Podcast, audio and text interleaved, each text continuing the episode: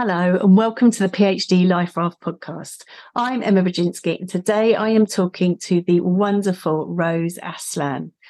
We're talking about what Rose would do differently now um, if she were to do her PhD again to make it a more positive experience. So, we talk about holistic perspective, we talk about compassionate boundaries, and we talk about the importance of embodied practices. So I do hope you enjoy this episode.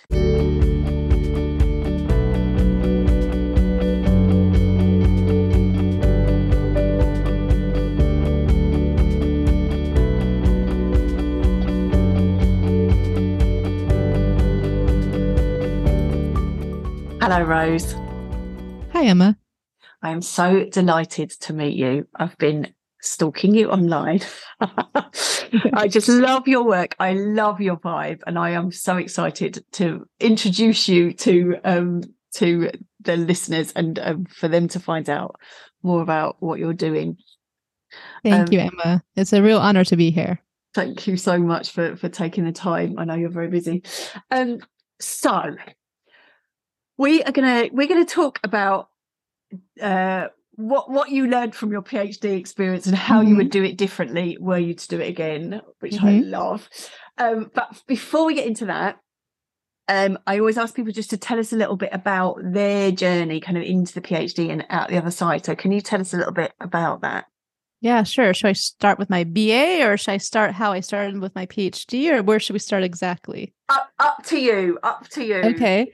Well, my PhD was in religious studies, and I call myself a religion nerd since I actually was in even middle school. I've been a religion nerd, interested in spirituality and religion. So that when I was in high school, I took a course on world religions, which is a very rare thing in American public high schools.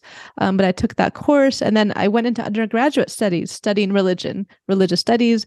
My MA was in a related topic of Arab and Islamic studies, um, based in Cairo, and then my PhD was also religious studies with a focus on uh, Islamic studies. Mm. And um, so I've done each degree in a different country. Uh, and a very different educational experience. The first one being in Canada, University of British Columbia, the MA at American University in Cairo, and my PhD at the University of North Carolina at Chapel Hill. Amazing, amazing. And which which system did you prefer? Do you think? None of them. We're going to get into that in a minute. right, well, right then. Well, actually, I mean, the the one in Cairo was an American system, but very much also not an American system because it was in Egypt. Um, I mean, they're very different experiences that are hard to compare. Um, I'm not sure, actually. Yeah. Well, well, let's let's go straight to this negotiating the system kind of yes. discussion. yes, that's what we're here for.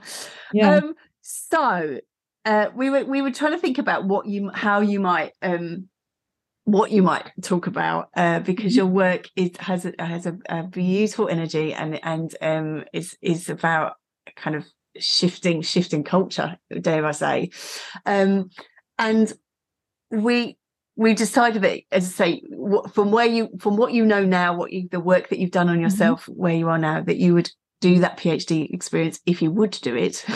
yes. um, again, differently. So tell us about that then. Tell us about the journey you've been on and um, and then we can get into maybe how you would manage the PhD process differently now.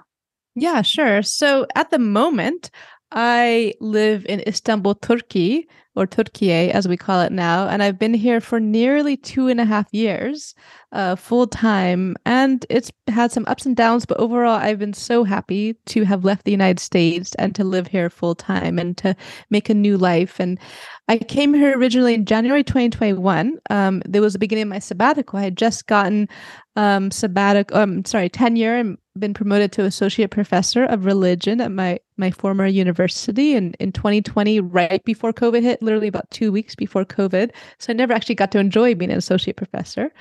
Um, and then i came here for sabbatical because i had been aiming to come here for many years. And that year of rest i was receiving my sabbatical salary and resting and exploring my inner world a new outer world of a city and country i absolutely love was transformative and magical. And I thought I was coming for one year, and I thought by January 2022, I'd be returning back to my job, back to my old uh, way of life. But guess what happened? I never returned. And I am so ecstatic that I didn't return to that life because it wasn't working for me any longer. And I expanded in such different directions and new directions that I I couldn't return to that old life and I needed to stay here to see what would play out if I stayed here, allowed myself to keep on moving in this direction forward. Um, so about two, two and a half years ago, I started to get into coaching. Uh, I became certified. I, I received uh, certification also in a couple other modalities, and I start to coach like yourself and being able to work from home, live in a place I wanted to. Uh, whereas, as we know in academia, I couldn't necessarily choose where I lived, I had to go where the job was. Completely transformed my life, and I've worked, I've had a lot of time to work on myself. Um, so, this almost two and a half years of living in Istanbul really having time, control over my time. The most valuable resource we could ever have is time. And I have more of that in my life. I was very burnt out at my job um, in Southern California in the United States. And so my life is so different now. So that's why when you ask me about my PhD program, which, you know, I graduated back in 2014, it was quite a long time ago. Um, yes, it got me to where I am now. Um, but I know I didn't go about it the right way. I didn't have enough support or resources. And so it wasn't necessarily a very pleasant, enjoyable, or enjoyable experience. In fact, I had a lot of traumatic experiences and unfortunate experiences during the process too. Um, mm. And leaving academia also coincided a bit with leaving an abusive marriage. I left that marriage before COVID. That was 2018 was when I chose to leave that, um, to leave that marriage. Um, and ever since then, I've been on this thing on this path I call the healing path, and many people can resonate. It's, it's getting more common for people to go and walk on this healing path. And along this healing path, I discovered so much about myself, and I started to say no to things that uh, transgress my boundaries that I realized that people I allowed people to treat me poorly at work and other places. So by leaving that abusive situation, I started to say no at work more to abusive situations, to situations that were exploiting my time, labor, and energy, to the point that I just couldn't stay anymore, and I just had to say yes. I had to say no to that career so I can say yes to other things in my life. This is that's that is one journey. That is one, well, many journeys actually, isn't it? That's yes. many journeys, uh, many, many, many. Uh, um, but look, so just before we get into that kind of doing doing the PhD differently, yeah. then this sense of saying no, because I am sure that's going to resonate with lots of people yes. in terms of and boundaries, because um, mm-hmm. that can be huge for people, yes. especially if you're, you know, if you're undertaking your PhD mm-hmm. and you have caring responsibilities or you mm-hmm. are working in another job um, and you feel like you need to uh, say yes to other things, or you mm-hmm. um, not able to uh, look after your own time and your PhD time. Mm-hmm. So, in terms of this exploration and th- that you have done in terms of saying no and and putting boundaries in place, do you have any any thoughts or recommendations for people around around that? Yeah. So, first of all, I like to call them compassionate boundaries because I noticed that in the Western context, people talk a lot about boundaries and saying no in really harsh and cold ways. And for me, they need to be compassionate because we have a word in Arabic in the Islamic context, um, the word is edeb, or with like proper etiquette or, or just like some gentleness associated with behavior. And so, I try to make these boundaries be more compassionate, be more mindful of people who don't necessarily understand boundaries. Now, it depends on the context, right? But I have been a people pleaser like most people, and especially women. I've been a people pleaser my entire life. Unfortunately, I grew up in a single parent home that was also abusive. And so I had to be a people pleaser for self preservation purposes. And so I never was able to say no in a safe way right? Um, and so that lasted with me for my entire life until i learned how to say no in, in terms of my graduate program my my job as a professor. Um, i just did whatever i thought i needed to do so people would be happy and i could succeed in life. And what i've learned is that as i learned to draw these compassionate boundaries in my life as I mentioned before, say no to things means I'm saying yes to other things. So when I think about each year of my life. I like to plan my year ahead. I like to vision and dream about my year, for example. Um, so I say yes to a theme and things I'm going to do this year, and then I say no to other things because they don't fit with my vision. They're going to drain me and take away my focus, for example. So it's about being focused, knowing what I need in my life at this moment in time, and knowing what doesn't serve me. Um, knowing that there's some people in my life that maybe aren't good for me at this time in my life. Perhaps in the past we could have had a good relationship, but at this point in my life, I need something else. Um, so it means that I do things that in the past I could never have done in a million years because it, it means drawing these boundaries with people, uh, sometimes letting go of people, stop going to places, leaving an entire country and and tenured job, which uh, academics are always like, "Are you crazy? How could you have leave a tenured position?" Uh, I did because I needed to draw boundaries, and I decided that my personal life was suffering so much. You know, I was towards the end of my career, I was a single mother, uh, living an hour away from my university, commuting one hour to work. I had no time to myself, and my son was very young. He's nine years old at this time, and he was uh, about nine months old when I began my job, and six and, and, and eight years old when I quit. Um, so it was all those young years where I was working nonstop. Um, and by saying no and by reinforcing these boundaries, I discovered a completely different way of living. And I could never imagine going back to a life of people pleasing, of allowing people to draw upon my time, energy, and labor for free or for um, in that way. Mm. So, so there's this sense of, and I think it's really interesting that you talk about the energy because I, I, I'm really think about that. People often think that the boundary means mm-hmm it is like you say that's something negative but actually I think boundaries can be really permission giving, it can't they? In terms of exactly. going, do you know what? I'm going to show up in, with my best energy for the things exactly. that I say yes to.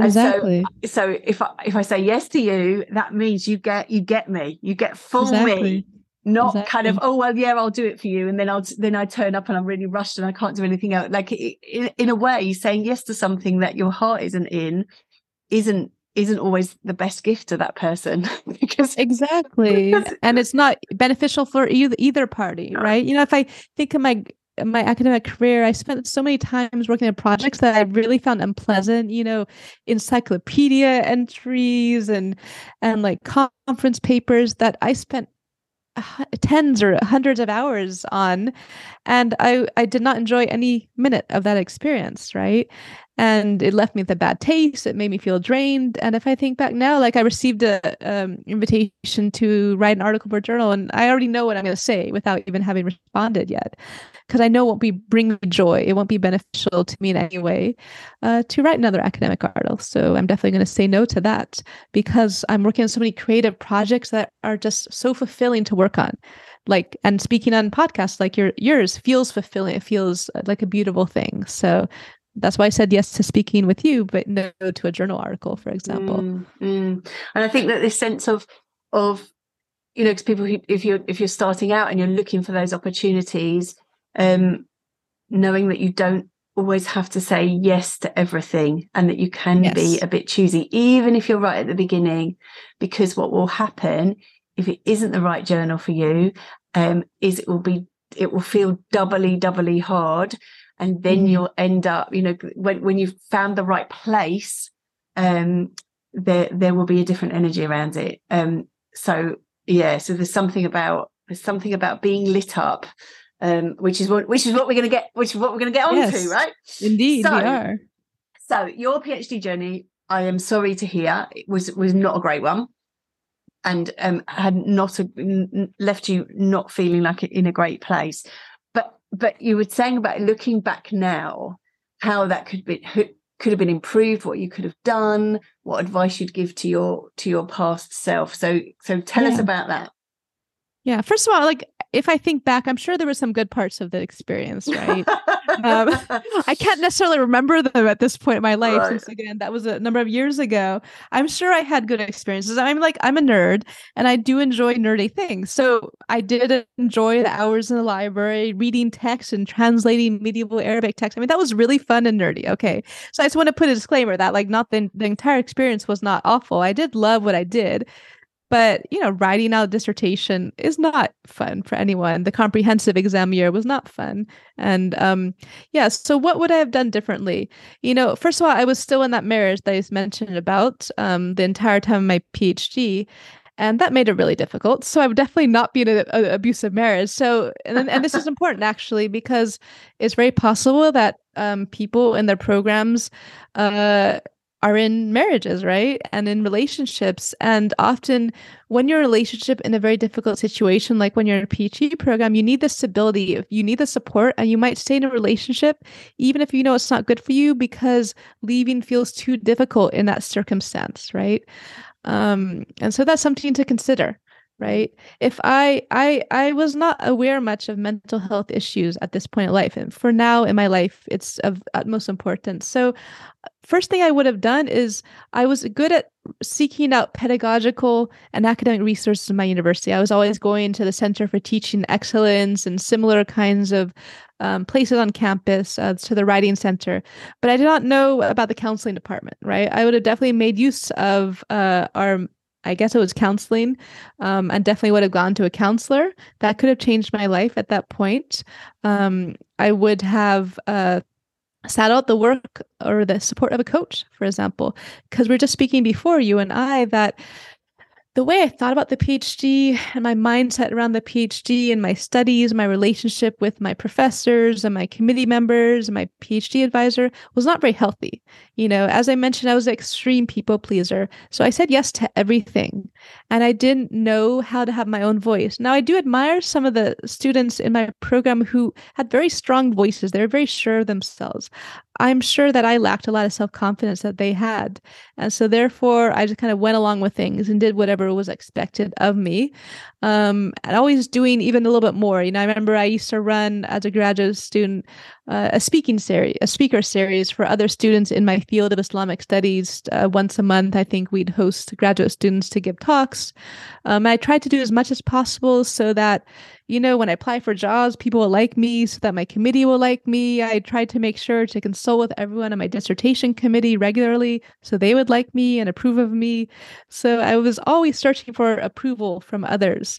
And the way I approached my comprehensive exams and my dissertation itself, or you call thesis in the UK, uh, was really quite unorganized, um, unhealthy, and unfocused, really. And my professors were good at teaching content, but they didn't necessarily teach us how to write an entire book. They didn't teach us how to organize our thoughts, how to organize our spaces. You know, I needed a lot more support in learning the basics that perhaps others received somewhere down in their lives, but I didn't receive this growing up at home, being a first generation um, uh, college student. And so something I kind of just learned along the way, but I don't think I learned it very well. So I would have sought out resources resources from counseling, coaching, um, and any other resources um, to help me maintain my wealth well-being in terms of physical well-being which i also neglected greatly i definitely wasn't in the best of physical health my mental well-being my emotional well-being and my spiritual well-being um, yeah.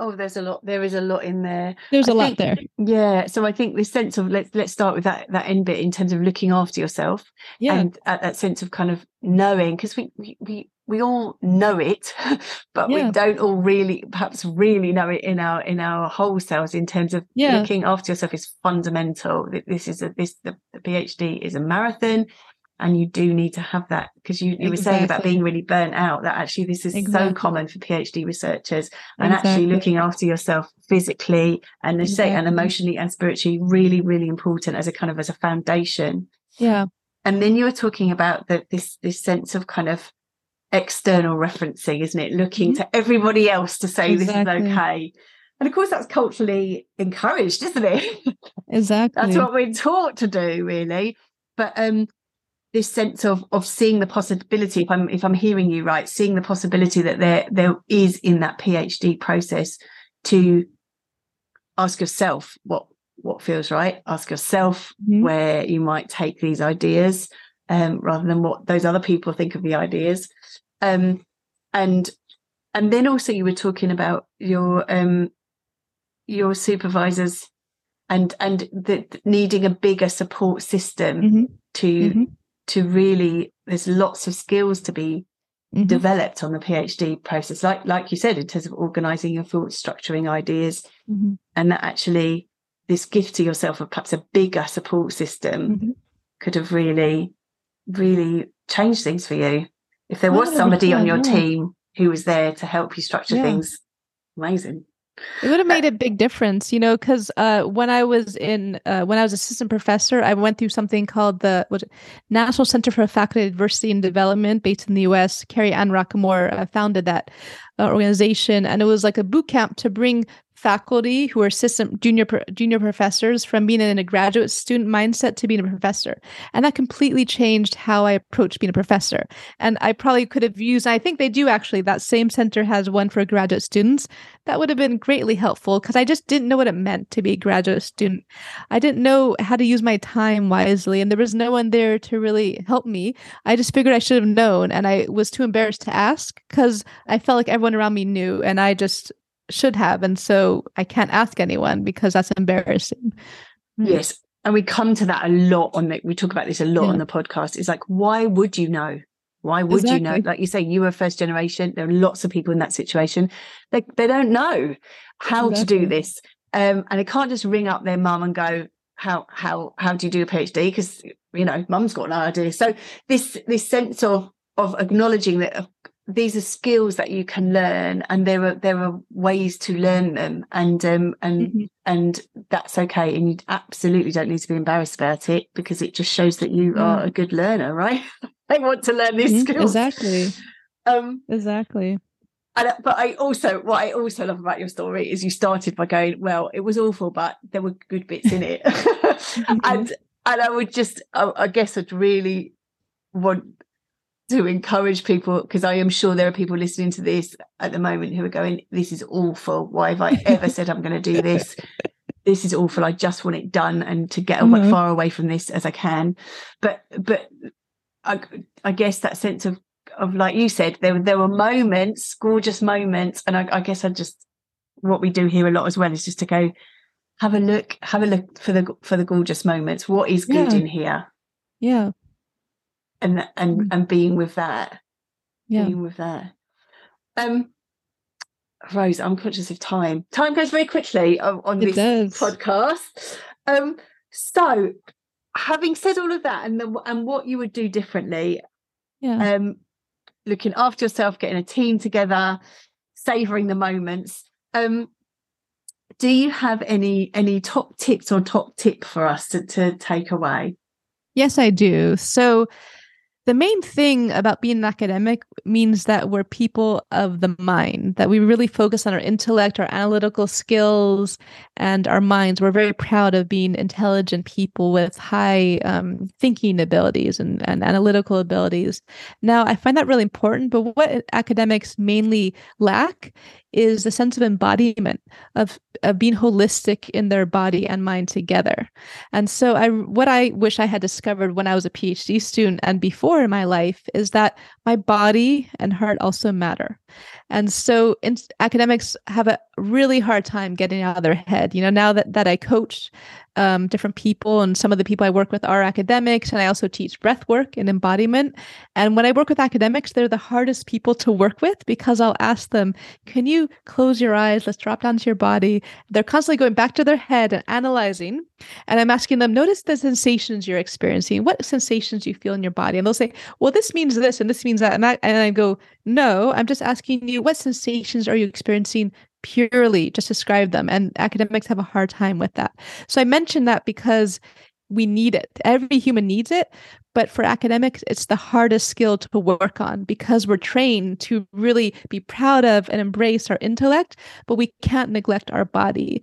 And so i would recommend any phd student to look into what embodiment somatic practices can they bring into their life be it something as simple as doing yoga with youtube or finding a somatic coach or um, doing martial arts, like doing anything, breath work, anything that will keep you grounded in your body, especially when you're facing stress and anxiety and difficult times in your PhD process. Those practices and the tools that you can learn in um, with this sort of support will keep you grounded and less anxious uh, because you have these tools to keep you balanced and keep you in your body as well as in your mind. And this is key to being a healthy human being and especially to being an academic.